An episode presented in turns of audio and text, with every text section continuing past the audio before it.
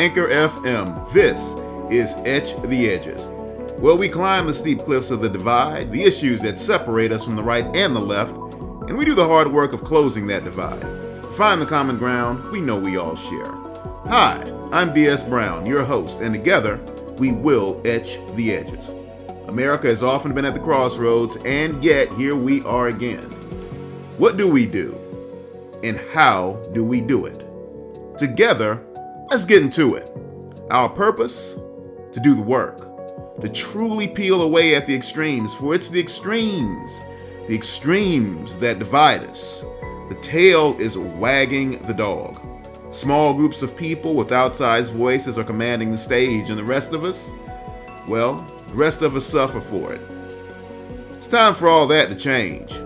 Let's lean into discomfort. Let's have the hard conversations, and together, let's etch the edges.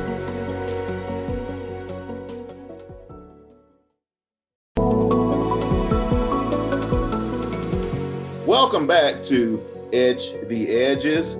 As ever, we do our best to try to bring compelling shows to the fore, powerful information to be shared, things that make you think and things that make you look at stuff from a different perspective.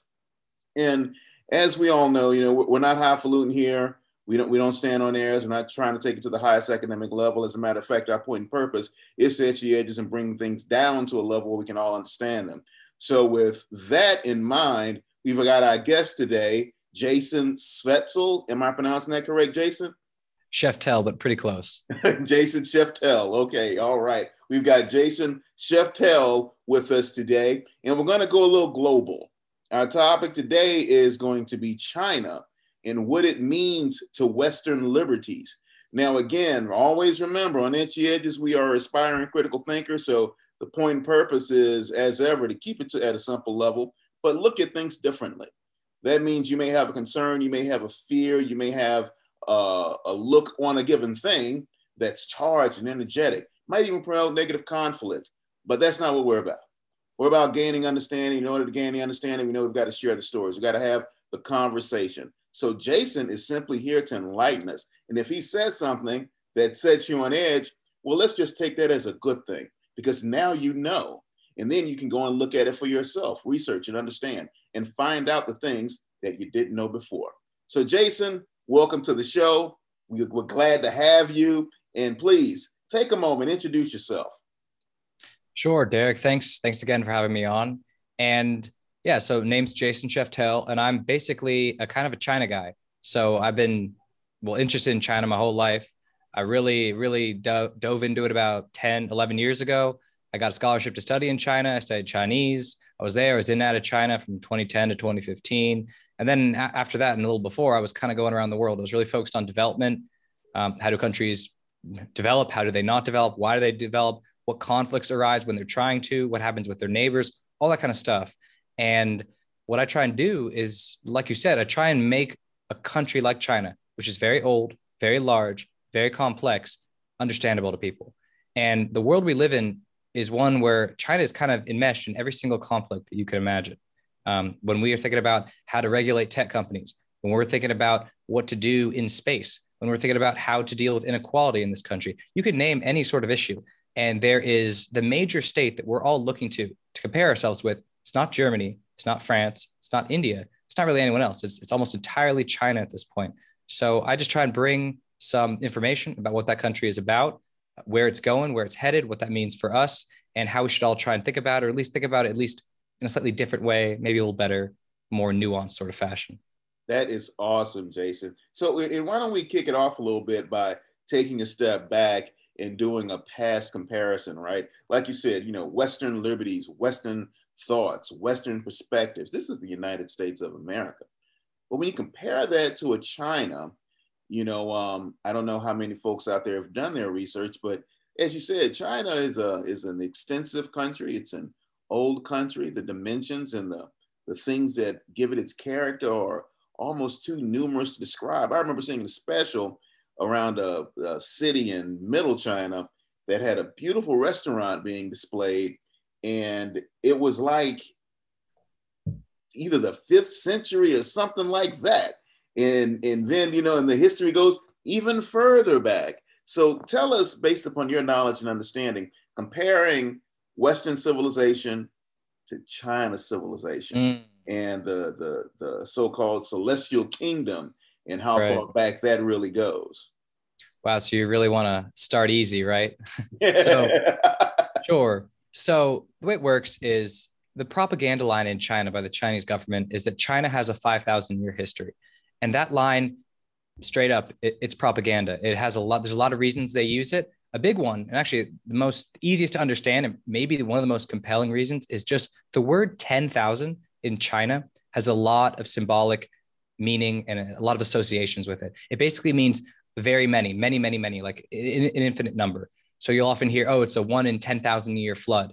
It's a one in 10,000 sort of caliber genius or whatever. It's used for everything.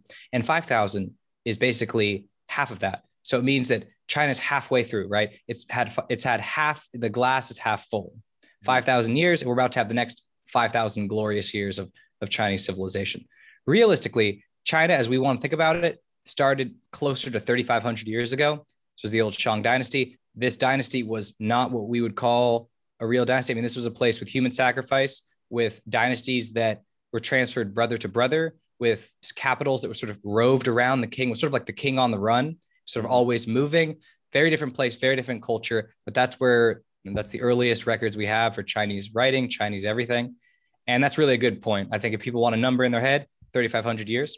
And if you want to compare it to western civilization that's that's definitely a dicey one. I personally don't believe that you know if we want to talk about the west we're we're not talking about greece and rome. You really got to go all the way back. And the place to start is probably egypt. For a variety of reasons. There was, you know, Sumeria, Babylon, Assyria, all these places. But that region of the Middle East where Iraq is, you know, Iraq, Kuwait, where we decide to, you know, invest ourselves for whatever reason, that place is a very conflicted region. So that area of the Middle East, it never got the sort of cultural stability, political stability, uh, economic cohesion, social cohesion that you saw in Egypt. So Egypt, this is a crazy statistic, but ancient Egypt was, you know, from around, you know, 3300 BC to like 1300 BC. It was basically alone, independent, cohesive, unified for an enormous, like an enormously long amount of time. I mean, right. this was longer than all of the later Chinese dynasties when they were united put together. To put it in perspective, China spends a lot of its time not as a unified state, but as a bunch of warring states. Right. That is that is Chinese history. I mean, that we'll definitely we can definitely get into it, but Egypt is a ridiculously interesting place. People don't know anything about it, we want to take one cool thing from this that has nothing to do with China. Egypt is wild. So I, I encourage people to look that up. But the conflicts with the West, I mean, the difference with the West, one thing that makes Western civilization so complex is that there's so many strands. There's Egyptian, there's the Sumerian stuff, there's the constant influx of, of Persian influences, there's the all the, the various peoples that move in from the, the Eurasian steppe, right? The Scythians and going on all, all the way through the Russians, Mongols, horde, the various hordes that come out of there. And piecing it all together in Europe, which is already another fragmented place with German, now German, French, Italian, all this, it is it's a very complex convoluted thing. You have convoluted religions, convoluted political states, convoluted geographies, and on and on. So it makes it very complex. So Western civilization, tough. it's tough, and it's much harder to even get a handle on these days. But right. it's, it's it's very different than China. China has a similarly sort of broken, fragmented history, but it really did take place um, in something we can call China. Uh, there, it's broken into pieces, but yeah, it's uh, it's a very it's a very different place, and it's it's something that has a very, very different history than the West. This the individualist strain, just broadly speaking, whether you're conservative or Republican, just the general individualist strain in, in Western history, very, very different from China. Yeah. There's we could get into it, but uh, the the land, the, the actual Chinese territory, the, the various pieces they were trying to pull together, it's not the sort of place that is amenable to, you know, great artists and individual freedoms and stuff. It's, it's just not the way it works. If you want to keep that place together, you need a kind of an iron hand, an iron fist, to be honest. So that's that's why the way it looks the way it does. I got you, and that kind of leads us into um, a portion of the conversation when we talk about liberty. And but I, I, want you to also talk about that that piece to to what you said around the view and individualism and the the, the focus of the person achieving their success. What I found over time, comparing what I've read and studied to meeting people, is unlike us, I mean, we have a sense of patriotism that can run rapid to nationalism. We have a sense of rugged individualism that speaks to me achieving my own personal success, but still within the framework of this nation that I live in and I'm proud of. The um, view that you often get from the East that gets magnified is that it's a long view and it's for the sake of the country. You know, it's for the sake of the land in which I live and the people that I support. So I play a role and, you know, I'm in that role and I stay in that role. That's, that's, that's just what I do. That's my life. And, you know, I want to have prosperity for my children, but I, I, I don't think of this as something just for me. Is that what you found as well, Jason? Or could you elaborate on that?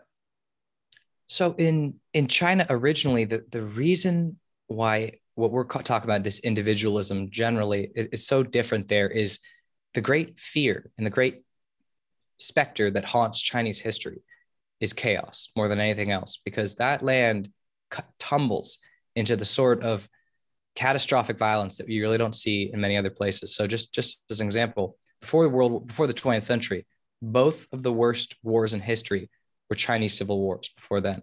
There's the battle between the Ming and Qing dynasties, yeah. and then the you know the total destruction towards the end of the Qing dynasty, of like everything, and and also the two worst natural disasters outside of plagues, you know, flood. I mean, famines and, and diseases were also floods in China, and they're they're absolutely catastrophic. And you need people to work together to keep things together. Right. So way back in the day, you needed people working all the time to maintain flood controls, irrigation systems, and all this sort of stuff. Because particularly the Yellow River Basin is a it's, it's the greatest manifestation of like natural chaos you'll find anywhere on Earth, especially a place where people live at least.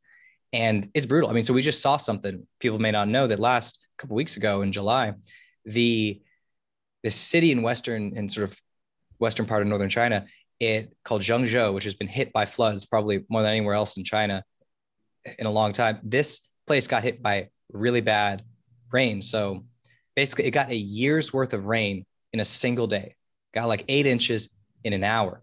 And there were multiple dams that were close to, to collapsing at this time. And the entire Chinese state basically is a sort of a full government response.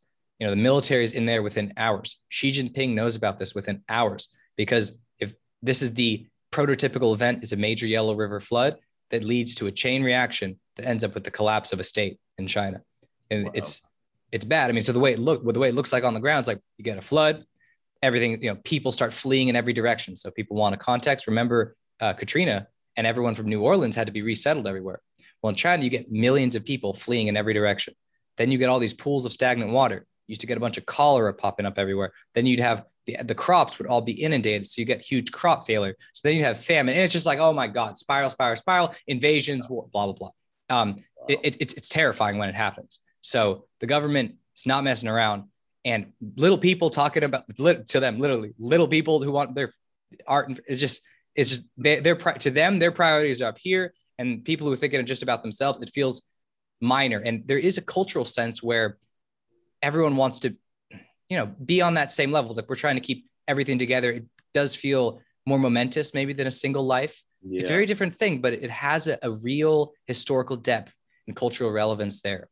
And that's that thing that I was touching on that I felt so innately when speaking to people from China and looking at the culture and how they view things. And to your point, to me, it it it, it had its benefits. Um, you know, and the benefit is to to look at it simply as stability that's what they needed in order to make things run. You know, it's totally different environment, different culture. The way things came up, totally different. And of course, when you know my friends that have come over here and you know they've worked for me and you know um, you know we're talking conversation over developing a piece of software and all that nonsense, and these things come out. You know, they're real matter of fact about it. They like what they have over here and what they've developed over here, but it is markedly different than where they came from. And even though the they've embraced this form of capitalism, they're still clearly, from my perspective, you know, don't know what China's going to evolve into, but it seems like there's often a need for them to be the way they are on on many on many subjects. like, you know, I was telling a couple of friends, and you can clarify this and correct me where I'm wrong, but when we had the outbreak in Wuhan shut down, you know, the authoritarian power of the government was like a hammer. They were able to shut a whole city off. And I mean, you just, say that, you know, like you said, in the flood, they they ran away. But if they if the government said we're not going to let you run away, they're actually yeah. capable of doing something like that. Yeah. And that's what they did with the city. They was like tanks and barricades, and then that's it. You're in there, you can't get out. You can't do that over here. This yeah. country doesn't work like that. It's not, we can't. It's impossible for us to mm-hmm. do it. Someone will stand on a highway on national television and say, It's my right to walk past the tank and go to the next mm-hmm. state. You be yeah. damned. But over there, not so much. Stay where you are on penalty of serious punishment. Am I right in that? Oh, yeah, you really nailed it. And I think that, I mean, people always need to remember these countries are the way they are because often they need to be that way. Yeah. Right. Like everyone wants to blame the Communist Party. I'm not a fan of the Chinese Communist Party, obviously, but even if the nationalists had won, if it had been a different style of government, you would have ended up with a very authoritarian, powerful, centralized, hierarchical state. That's the way it's always been. And it's just for the reason you mentioned. They need stability there. And what happens is the stability always bleeds into the excess of sort of, you know, tyranny, basically, right? I mean, that's where it bleeds in. He's like, oh, we need to be stable, stable, stable, stable. You prevent everything from you know ever changing it gets really rigid. And that's also a real challenge china has is it gets ossified. So by the 19th century china was just it was like thousands of years out of date if that makes sense. It refused to change because it was trying to keep its systems together. And it was a very tumultuous volatile process to get to where it is today. And i think you're right when you say that people don't quite know within china they don't quite know where it's headed. It makes a lot of sense. It's been a very disorienting and painful transition into the modern world since Absolutely yeah, 1911. Uh, and I think that we, we always got to remember that. I mean, it is it's a very different place. And what you're talking about, that, that government capacity to, you know, shut down a city. Yeah, I mean, that that's everywhere. So people like in the US, we're very, very people are very worried about tech companies ruling everything. Well, in China, you know, the, the biggest tech leader just got smacked down by yeah. saying the wrong thing immediately. It's like done. And like if there was a Bezos who said the wrong word there, he'd be gone. Like immediately, it's a totally different world. Totally. And we got it. That's something we're always going to have to keep in mind when you hear China regulating something in a certain way. So, video games, China just called video games electronic drugs and spiritual opium, and they're going to regulate them. Like, like they're going to regulate them. Like boom. Yeah. Right. Who knows how they actually, I don't know how they're actually going to do it, but if once they choose to, they could totally do it. And there are a lot of things in the US we want to deal with. Maybe kids shouldn't play so many video games. Maybe, you know what I mean? Maybe people shouldn't, you know, be on watching porn all day long, all these sorts of things, but you can't do anything about it. Uh, China, they will try and do whatever they please about it. So it's, it's a it's a huge thing. It's a huge difference. And you're right. It is it is in a sense the way they are. If they if they couldn't control these things, China would fall. It would crumble quickly. Absolutely. Quickly. Yes. Yeah. And I think it's going to be very interesting because you know when you look at it from the history, from the culture, from and, and I totally agree with you it doesn't matter which side would have won when it was the, the, the National Democratic folks versus the communists. It, it simply wouldn't have made a difference. Eventually, this level of stability and control would have come to the forefront, bottom line, because yes. that's what you need to run the place. But they've embraced this, this capitalism. And I know, and, and I remember hearing, you know, folks saying it won't work or they'll mm-hmm. eventually become more like us, period. And then they will compare them to Russia and, you know, where the Soviet Union failed. And then folks went over there with neoliberalism and tried to do what they could, controlling market economy garbage, and it turned it into a complete nut and hot mess. But the Chinese took a different tact. And I have to say that it's their ability to adapt, to learn, and apply a long view, experiment, try, no matter how many lives it takes, in order to get it right. And that's what they did because their capitalism is so powerfully successful within the confines of communism. And it's like you said, they make these billionaires. I mean, these folks with money and real power, but you step out of line and you will get smacked down quick. You may be, you know, what let's just say punished excessively, you know, because you didn't toe the line or you did the wrong thing. But they provide this, this space in which to operate where it seems you have a certain amount of liberties, you're able to invent, you're able to grow, you cooperate with the government, you give the government whatever they want, but then you get to live this immense lifestyle. I mean, they're creating a middle class. You know, they're creating financial foundations and, and market economies within the sphere of communism. You know, they, they've got their own stock market. You know, they don't, I don't think they have a strong bond market yet, which is why, you know, their their money isn't the the, the money of the realm, so to speak. But they're getting there. you know, we're all still doing dollars, but um seems like it just might be a matter of time. And they keep figuring it out. You know, I, I want your perspective on it. What do you think? Again, you know, our thought process, where we're going, and how they're working it out. I mean, they've got a president now that's going to be a president for life, right? I mean, did he did he just do that in something well, like that? We're going to see him for a while for sure. Yeah. yeah. So so you you you hit on some some really important points. The the Chinese the Communist Party has been very resourceful and adaptive and observant. And if you were just a random guy or knowledgeable person looking at them in the 1990s, you'd have thought they're through. They're going to fall like the Soviet Union. This is awful. I mean, this is a matter of time, et cetera, et cetera. But you know, China, like I was saying earlier, they've gone through the ringer. You know, they had the Great Leap Forward. They have the Cultural Revolution. They had mass famine. You know, the things that China's gone through in the last 75 years, it's it's it's it's amazing. Unimaginable. And yeah. by the late 1970s, nobody was looking for wild revolutionary shifts like they'd been going through. And when the Soviet Union started to fall and all the color revolutions hit Eastern Europe in the late 80s and 90s, China basically, the government basically said, we're going to do whatever is necessary to not end up like that. Yeah. Right. They're a communist party. I mean, the Soviet Union fell. Soviet Union was their patron and sponsor for a long time before they split. And that was their model for how they were going to try and do things. And they needed a new model. They didn't really have anyone to copy. So they kind of have been working it out. And I think you're right that they've been very resourceful and adaptive. They've been changing different sectors. They've been doing a combination of state control and limited, you know, and sort of capital capitalism on the ground. They managed to integrate with world markets. And I push back a bit on the sort of stuff about their financial system and uh, where their economy is headed. I think what we're seeing is that China is clamping down on a lot of things. Okay. You know, they when they were you know from the 80s 90s and 2000s they were building it all up right? They were building you know 600 cities major cities yeah. 100 cities with them over a million people. You know when you're doing it everyone's going. That whole that massive labor force the, the chinese labor force during that period was the largest in human history. And yeah. all those people they were together they were united they were put to work and they started you know building they were exporting and they're building it all up.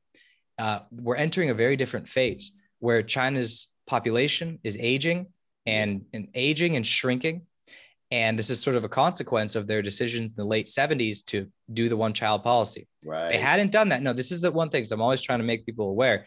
This isn't a, this is always like a, you're, you're damned if you do, damned if you don't. Mm-hmm. If they hadn't done that policy, which was barbaric and, you know, basically prevented the birth of something like 300 million people, like, like something like the population of the US. Again, hard to fathom. Right. If they had not done that, it's very hard to see how they could have developed because you add a US population's worth of people to China, which already has so many people, it's very hard. Clothing, feeding, yes. educating, training, housing all these people. It is this is you know one of the reasons a place like India doesn't develop like the way you know the United States or France does. And China was in a real dilemma. So it did that, but it sort of it's hitting the the, the wall with that soon. And you were mentioning uh, you know middle class that's a that's a real challenge to see whether China could form a middle class like we see. So you see middle class in the major coastal cities in China, places like Shanghai, Beijing, Shenzhen, etc. But deep inward in China, you go farther inland. Go west, yeah. You go hundreds and hundreds and hundreds of millions of people that don't quite have that life, yeah. and many are living on hundreds of millions are living on a couple, you know, a couple dollars a day, and that's that's the the real challenge. When we're talking about you need all this stability, it's these coastal regions that manage to develop and that's where a lot of the money like if you if you invest in china that's where you get your money's worth yeah. most of the time. They really have to sort of they have to sort of like force you know basically brute force development in most other places right? Build it bring the state companies in build it and try and try and make it work. But they've kind of tapped this out. They've done more infrastructure development than like any country on earth. They've been and they've been doing it for like decades. Yeah, they've so, got whole empty cities right Yeah, you know, I, I it's funny. I was just asked about the ghost town. So, good way to think about it is that when China started, it was all build it and they will come, right? Yeah. Everyone's in the fields, right? So, obviously, you got to build. You know, you can't bet on them coming, but you better bet on them coming. Otherwise, what are you going to do? Yeah. And they're especially the real estate sector, which is like all that construction, housing. It still kind of runs on that model where it's like we got to keep building, we have to keep doing it. Something like twenty five percent of the Chinese economy is related to real estate in one aspect or another. So they keep building. And we're starting to see let people are not appearing in those cities quite as often, quite as easily. And so that's why you started to get all this ghost town, the ghost city stuff. Uh, you never know that they're, they're doing some perception management. So some of these cities might fill up, you know, a little bit like North Korea um, if it gets a little too prominent. But you're seeing this in a lot of places, right? I mean, the, in Tianjin, there's a major a major city near Shanghai I mean, sorry, near Beijing, there's a major central business district, like a midtown that's just completely empty. At least it was a couple years ago. Right. And and there's a lot of change. I mean, this is one of the challenges when we're talking about how the Chinese state is adaptive and resourceful. One of the major things that it seems very hard to see how it's going to adapt to is let's just talk about automation with technology, all these changes. If your economy is built on employing hundreds and hundreds and hundreds of millions of people, what do you do? when they don't need the work or you can't use them, right? Like this is like obviously we have the Rust Belt. I mean, we have problems. We we have whole swaths of the country that just kind of feel like they've been left behind. Mm-hmm. But they have the equivalent of whole countries Country. that have been left. You know what I mean? It's yeah. it's a it's this again. The scale of the problem is immense, and it's in a lot of ways China's kind of running out of ammunition. It's you know all that development, all that investment in construction it was doing and it kind of blew its load, right? Like the financial load. It's like it's always felt like China's had infinite money. It doesn't have infinite money, right? You right. can do certain things when you're exporting all the time. You have huge exports. You can leverage this money. That's good. That that is getting tamped down hard now. So they're in a, a real challenge. I mean, after the COVID crisis, they wanted to do yet another like state-driven investment boom. But even at the top, they were like, you know, I don't know if we could we could do this again. Like like so so they're, they're trying to figure it out and they're having a this this decade in particular many challenges are coming for china. Right. and the government has done a extraordinary job not a like pleasant nice job or whatever it's like an yeah. extraordinary job purely on a technical capacity sort of level. But can they keep doing it? Yeah. And that's the question. That is the question. And and, and you, you bring up so many critical salient points when you when you mention those things, Jason, because I think about the fact. Now, I like how you just said it. You know, we it's almost like we don't want to say they did a good job because we know that the the the the, the position and point of action is brutally honest, painfully so. This is what they do, and with our Western sensibilities, we we, we try to frown on that. We're like, yeah, correct. You do things, but they've been successful, and they're continuing to be successful to at least to some degree. But like you said, they've got these challenges coming, especially coming out of the post-COVID age. But I want to ask you, with your knowledge and understanding, you know, how are these big projects being impacted? Like the Silk Road, the new mm. Silk Road, that that's a multi-billion dollar project, right? That stretches straight out of Western China, prosperity through um, you know, all straight over to Europe, and with all these nodes that they were supposed to having in the in the new Silk Road ties all of this money they've been dumping into Africa, right? And right. not only have they been dumping money over there, but they've been dumping people over there too, right? So, well, my question now, and I haven't looked at it recently, and I only started thinking about it when you and I got scheduled, and I still haven't been able to dig deeper. But what's the state of that situation, right? Sure. Is that still going to be a strong investment and a big lift because Africa's pushing the West out? and they seem to be loving their their new Chinese partners. I remember this is the funny thing. I saw an article, and I hope nobody gets offended, but um, th- this Chinese in, industrial guy was bringing a lot of prosperity to an African village. So they made him a chieftain. And, you know, they put him on a chair. They were walking him around and everything. And I was like, you know, this, you know, that, that looked, that's some shit. It looked like some stuff. And, you know, you had some folks going, well, we don't like this. And, and, you know, but then they've had, and it's all of this in the same area. Some didn't like it. Some did. The folks in charge clearly loved it because they did very well and they're continuing to do very well. Once we get this pandemic under control, my assumption is they will continue to do very well. And I've been made to understand that not only are they going over there, but some folks over there are going back to China, or, or rather going to China to get educated, to learn, to make a living. So th- there's like almost maybe it's the wrong thing to say, but a cross diaspora exchange of Africans and Chinese in this new pursuit of prosperity. Is that a thing to say? Is with your knowledge and understanding, what does that look like to you? Sure. I'll start with the the Silk Road one because this thing is so overhyped. So the okay. way this this is a pure propaganda play, and it's mostly to keep industrial production in China insanely high. So you don't have to lower all the numbers, lower the workforce lo- levels, lower the exports. Basically, over 95% of global trade happens on the water. Yeah. It happens by sea. It's been like this since, you know, five, over 500, the entire modern era. This is the way it's been. And just think about think about that giant ship that got caught in the Suez Canal. Yep. That thing is enormous. You need thousands of trains to try and do what that thing by itself can do. Absolutely. And so this whole Silk Road thing, it is uh, funny enough, just to go back in history, the, the Silk Road itself is overhyped. You know, the, it, it, was most useful when the Mongols opened up that whole region because mm-hmm. Central Asia is not a nice place. You don't just roll your stuff through happily. No, it tends to get all get taken and you get killed, and that was how it worked. Uh, it only and by that time actually you had seaborne trade. So by the time it really hit its peak, it was already kind of out of date. And, and I'll say, mean to interrupt you, but but the, yeah. the critical point right there, right, Jason? Central Asia into Eastern Europe is still very much a difficult place, right?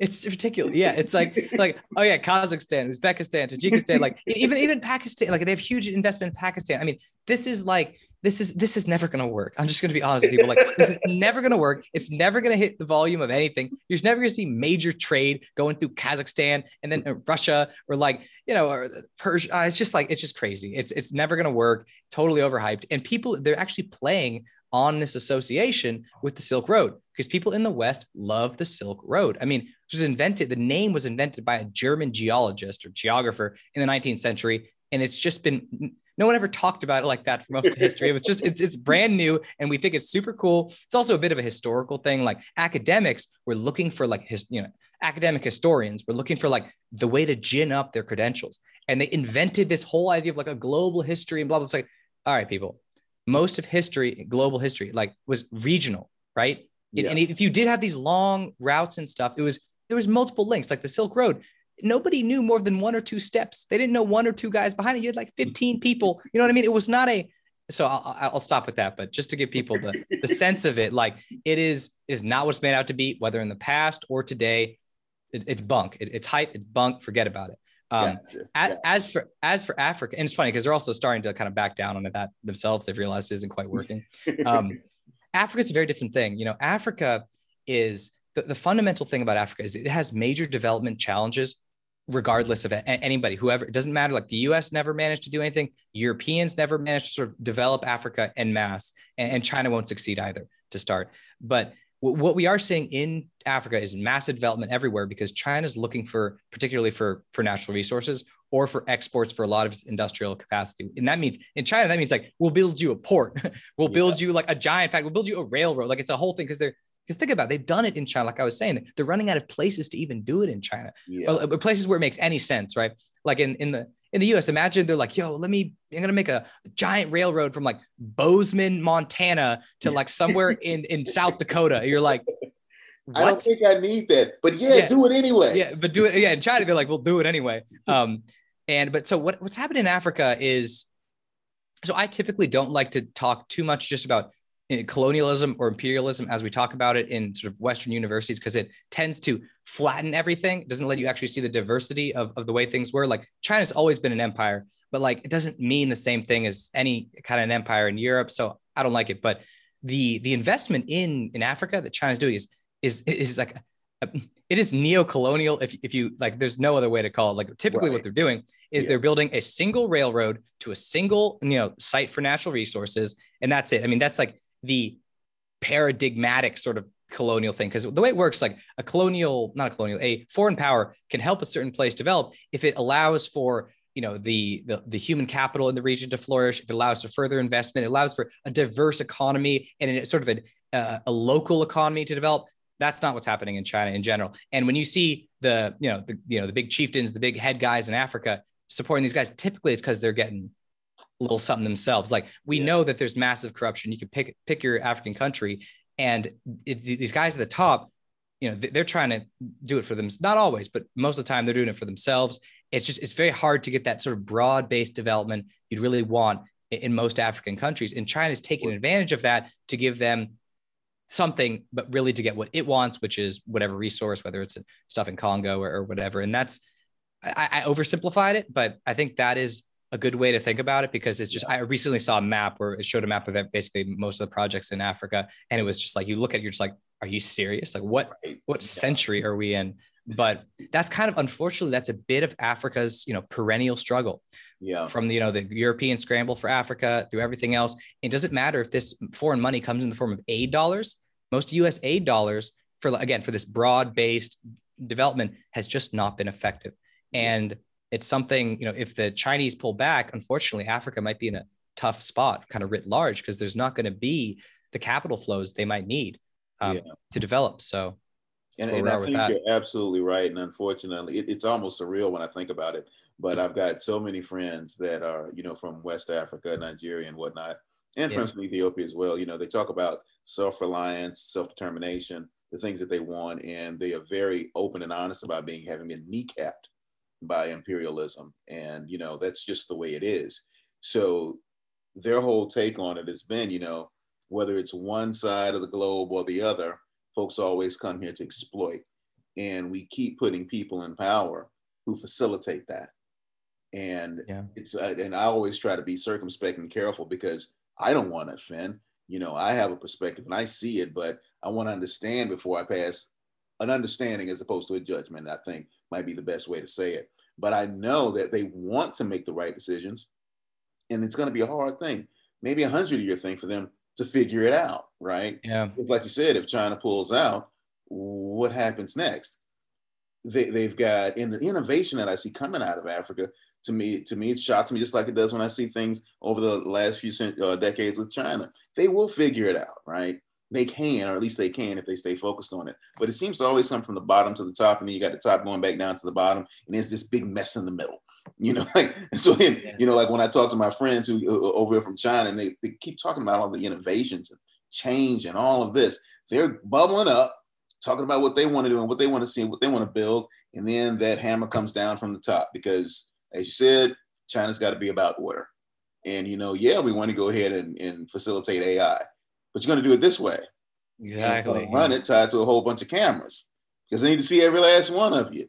And going back to something that you said, yeah. Now that might stifle a little bit of your creativity, but did you not happen to notice that that poem that you wrote said something bad about us? And we're not having that. And you need to go somewhere for a little while. So that's what we're going to do. And when you come out, we're going to be able to see you in your home, in your kitchen, on the corner as you walk down the street. All of these things are going to matter.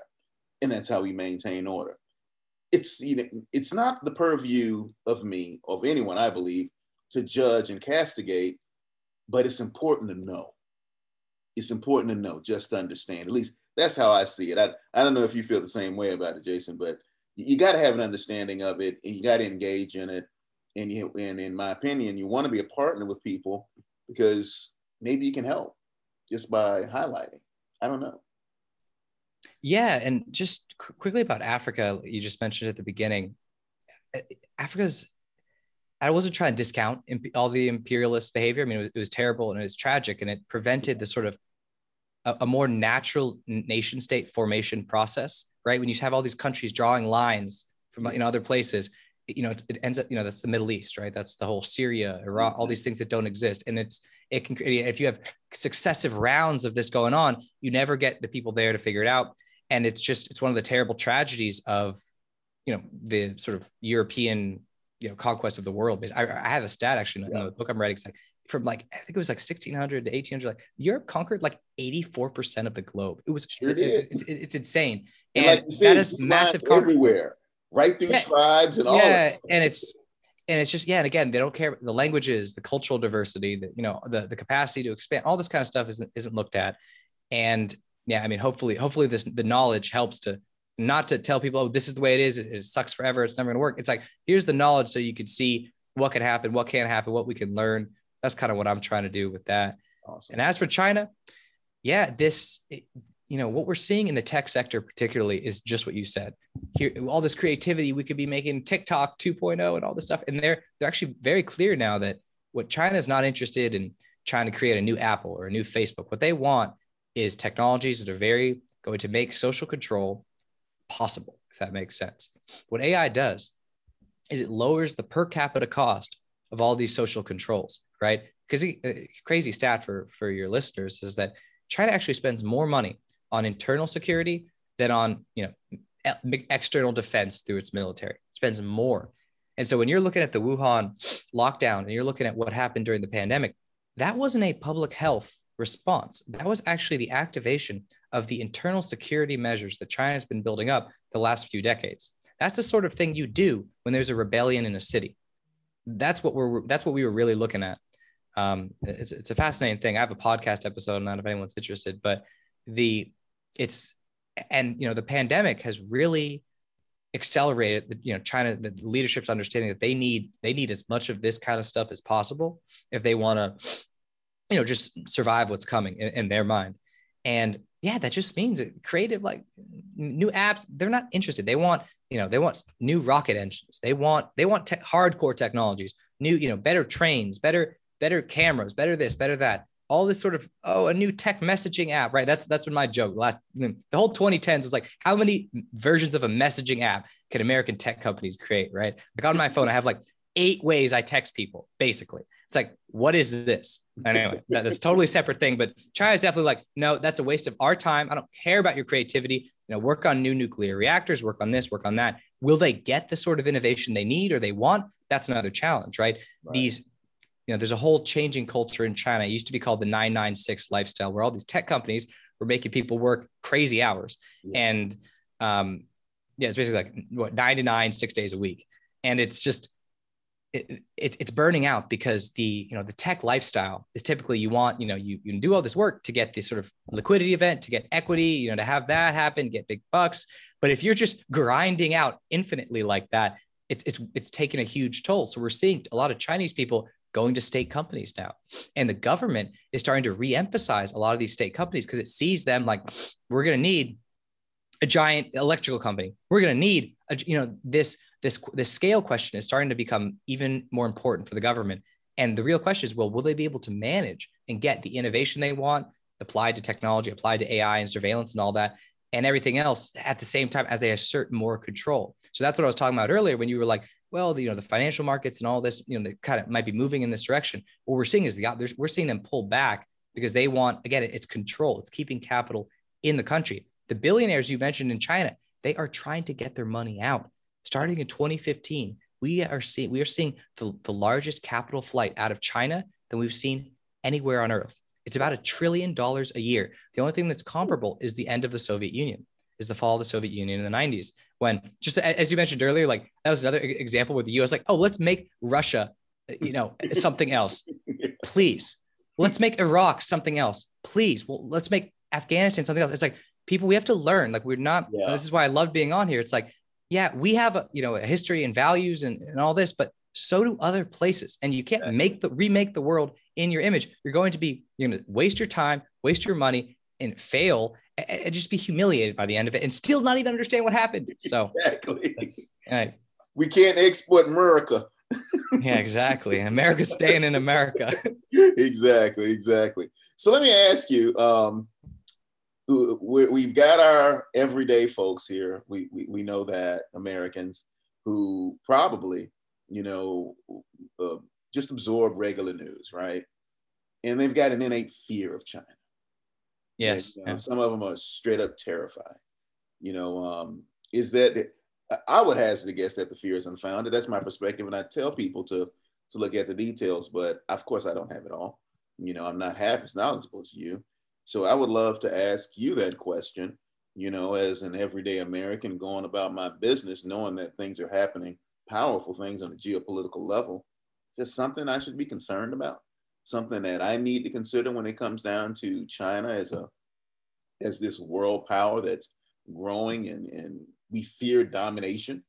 Um, like you said, there are clearly other factors that are happening that will bring balance to the model. But you know, to the person that I meet on the street, And they say, well, yeah, you know, I'm afraid of China. What, what do you say to that? Well, it's, it's hard not to be just on a gut level, like an instinctual level. It, it's hard to say out, and that's totally ridiculous. But I think the thing I would say is that, first of all, there's a couple things going on, you know, in the U.S. that are impacting this. And what's kind of happened is that the U.S. we're, we're struggling to orient ourselves, articulate a vision, get our get our shit together. Excuse me, or house house in order if you want. Yep. Um, Fair enough. Say it again, Jason. Yeah, yeah. And it, both both on the left and the right. And China is the great nemesis you can use to motivate and mobilize people towards something, right? So we need to go back to the moon because China's going to the moon, right? We need to go to Mars because China's going to Mars. We need to build this because China's building this. We need to do this because China's doing this. We're seeing this at every level for, for everything. So you're being pushed this part of this narrative by the US. And, and some of this is valid because the US, maybe we ignored them for too long. Maybe we just gave them everything. And I, I think that's true in some ways. And but at the same time, we the reason big reason the US never responded to China is because they, they kept, you know, prices low for everything. And the political class didn't want changes. And they allowed, you know, Chinese manufacturing to d- decimate huge swaths of the country. And no one's ever going to own up to this right? Yeah. So the politicians are going to try and move the needle without ever admitting what they did wrong. And obviously, they've also circulated, so it's like new yeah. politicians, so they pretend it's not them. But that's the way it's gone. It's the corporate class is, is, did the same thing, political class, and, and, various sort of consulting academic elites have, have, all kind of been a part of this. And so it, it, it'd be crazy to say, oh, this this fear of China is, is unfounded. The real question is, what exactly are we do we fear? Do we fear that China is going to roll up to California on ships start like landing on the beaches? Because I'll tell you right now, that's not going to happen, right? Um, that's that's not happening. The right. the real question, I think, there's more of a, a background fear that we're thinking about. It's like, you know, what is the world going to look like, right? What uh, where are we going to be a part of it? Are we going to lose everything? Are we going to gain everything? And I just think that the thing to keep in mind is that you know the U.S. isn't going away. It's not like that China is like rising to, to be you know number one in the economy, and the U.S. has disappeared. Right? Yeah. Um, it's not like we're disappearing, and the the entire the entire Chinese economic system is not sustainable in the way it's functions. Right? From the credit system to the consumer economy to the financial markets to its energy, everything, agriculture, all the way down to, to, to juice everything up. They basically have been giving it steroids, like in every sector and you know the price will they will have to pay a price for that at some point. Like one way to think about it for business owners or people in you know, in, in, the markets here imagine if you have lived for 30 years without ever experiencing a business cycle. Ever. Yeah. Ever. So just imagine all the companies. Yeah. No one ever had to pull back. Yeah. no one ever pulled out. No one even experienced it right? Like it's the, the, the mentality isn't even there. It's, it's even wilder when you think about it. And it, so there you know there'll be a price to pay for all of that the you know the real thing is that China. The, the problem with China is that a big reason why the U.S. never confronted China as well is because the, the problem with China is that it's terrifying when it's united and together, and that powerful state is kind of doing its thing. It's also really scary when it's broken in pieces and it's just unimaginable case. Like if China collapsed, this is one of those things that I, you know I bring up to make things more complicated for everybody, which is really mm-hmm. unfortunate. But you know, if China collapsed, you would immediately see like more violence and chaos than you've seen anywhere in a very long time. Just right. think about 1.4 billion people. It's or more. the numbers might be wrong, but the it, it's it's so many. It, it's so massive, massive that it's it's hard to to fathom. And yeah, that's what I'd say. I'd, I'd say the other thing to keep in mind because it's often you know it's often what people care about is economics, you know, military stuff. Honestly, I don't think people care in the U.S. Americans don't really care about much else. They don't like don't want to look yeah. like a punk in general. We don't want to look like a punk. We don't want them to be like, richer and stronger, kind of. So for the richer thing, most Chinese people have a tiny per capita income. That's the first Absolutely. thing. Absolutely. So, and like I said, they're trying to get their money out of China. So if you want to look at why there's massive home inflation, I mean, from in Atlanta, in, in New York, everywhere, yeah. uh, a lot of foreign investors have been pouring capital into assets they can keep. So the Chinese state tries to seize your assets they can't take, you know, your house in your penthouse in Manhattan. And they've been looking for places with strong property rights, which you don't have in China. And they've been doing that. So that's not a sign of a place. If, if all your billionaires want to get out, maybe it's not a place yeah. that everyone should be betting on. Uh, so there's that. And then remember, China's got neighbors. China shares border with like 18, 19 countries. It is, it, you know, it's got mean neighbors. It's got Russia. it's got the Koreas, it's got Japan, it's got Taiwan, it's got Vietnam, it's got India. We're chilling here with Canada and Mexico. Mexico. and, and nobody else. Like the int- not a single part of the US military is even thinking about Canada Yeah, or no, Mexico, right? Meanwhile, China has, you know, preparing to fight in the Himalayas. It's, Yeah. you know, you got almost got to a nuclear conflict with uh, with Russia back, back in the 60s and 70s. It's it has North Korea almost famine and breakdown on its border. It's Right. got Japan, which brutally colonized it, Brutally. brutally colonized it, just dangling off the coast. Yeah. It has Taiwan, which is like a massive aircraft carrier, like made of granite in an island that just sits there, right? And then on, and then it, it colonized Vietnam. You know, and people, China's government likes to say, "Oh, we're a, a peaceful power and we've never done anything." That is not true. Speak your mind. Speak your mind, Jason. Go Yeah, ahead. that is total crap, man. Like it is like China has always been an empire. Anytime it has not been an empire, it has been in, broken in pieces. It's just been and it tried to- itself. Yep. and it tried to colonize Vietnam for a thousand years and it failed. And the Vietnamese remember. If Yeah. you know the second there's even the, the slightest hint of some conflict, they won't even remember the Vietnam War, which to us is such a massive event. Yeah. No. Not so And it- much to them. Not yeah, doesn't matter that the Vietnamese are communist and Chinese are communist. Absolutely not. That is Yeah. brutal guerrilla. Like you know that would be brutal. Everyone would be prepared for a brutal guerrilla war for decades. Okay. um, so it's a different, it's a different, you know, it's a different neighborhood, man. It's got a mean neighborhood. And you got to remember that. Well, if you want to get to the US, all right, you know, pummel the Koreas, pummel Japan, pummel Taiwan, pummel, you know, it's like best of luck, right? Best like luck. Yeah. best of luck. I mean, it's it's a it's tough for sure. Yeah. Yeah. So, well, Jason, I, I want to just give you one final word on the show. Um, anything you want to share with our uh, with our guest as our guest? Anything you want to share with the crowd before we call it for today? Because it's been an absolute pleasure, and and you know we definitely got to have you back again. But anything else you want to add before we close out for the day? Yeah, I'll just tell people where to find me, where if they want to hear more about what I'm up to. Uh, so I go, I have some long articles where I talk about different Chinese you know, systems of China. So I'll talk about the agriculture system, the energy system, all these kind of things. Again, to get this, it's it's get wrapping our heads around the scale is tough. So Yeah. do that. I got a podcast called the China Unraveled Podcast, which is you can go find wherever you listen to podcasts. Um, what else am I up to? Well, I got a book that's coming out. I was going to ask coming about out. that. You Yeah. to put that in. You're going to write. You're writing a book. Yeah, trying to get it out. Um, actually, right when we get off, I'm gonna burrow my head down and try and edit some of it. Um, yeah, so hopefully, you know, early next year I'll have that out. And you know, for people who are interested in just the stuff about countries and how they work, I'm probably gonna be doing a free course later in the year. So you could email me something about that. Uh, just because it's it's tough to get a handle on what's going on. Our, our journalism's kind of been dying, economically Yeah. destroyed. It's really So- not. It's not a viable business, unfortunately. So, uh, you know, Yeah, you, you got to get it where you can get, can get it, and you got to apply a critical thinking mind to it when you receive yeah, it. So you for sure. understand it. But yeah, so do me a favor. Um, send me all of that information, Jason. We're going to go ahead and put that out there when we post this episode. And look, dude, when you get the book done, you, you got to come back.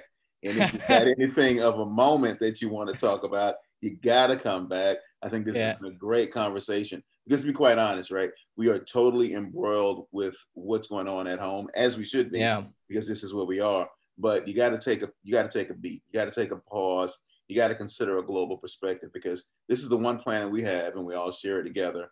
And things are important here at home, but things are important elsewhere. And whether you believe it or not, it, it has real world impact. And I just want to throw this out real quick to, to call it out because you stated it, and I want the listeners to understand it. Money is vacating China because folks are trying to find some place to put it where they can achieve their own personal stability in order inflict that order upon them money.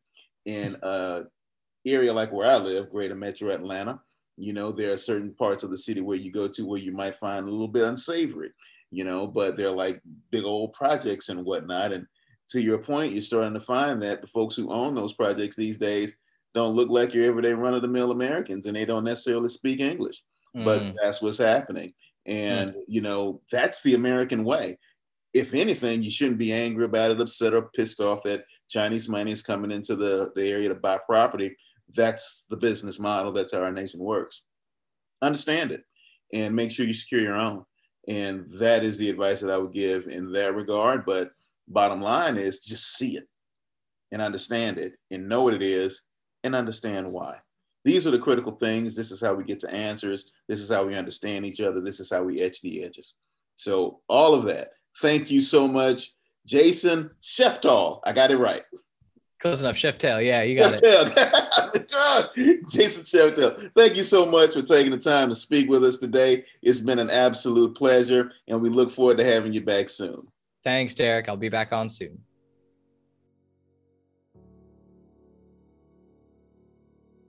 The story. As ever, what is the story? Today, the story was about China and the Western perspective. Competitors? Yes. But still, people trying to live and thrive, to achieve the best for themselves and their posterity, just like we're trying to do. However, we know what it takes. We've got to lean in, we've got to learn the history, their history, more of our history, and how those things intersect. We have to learn the truth.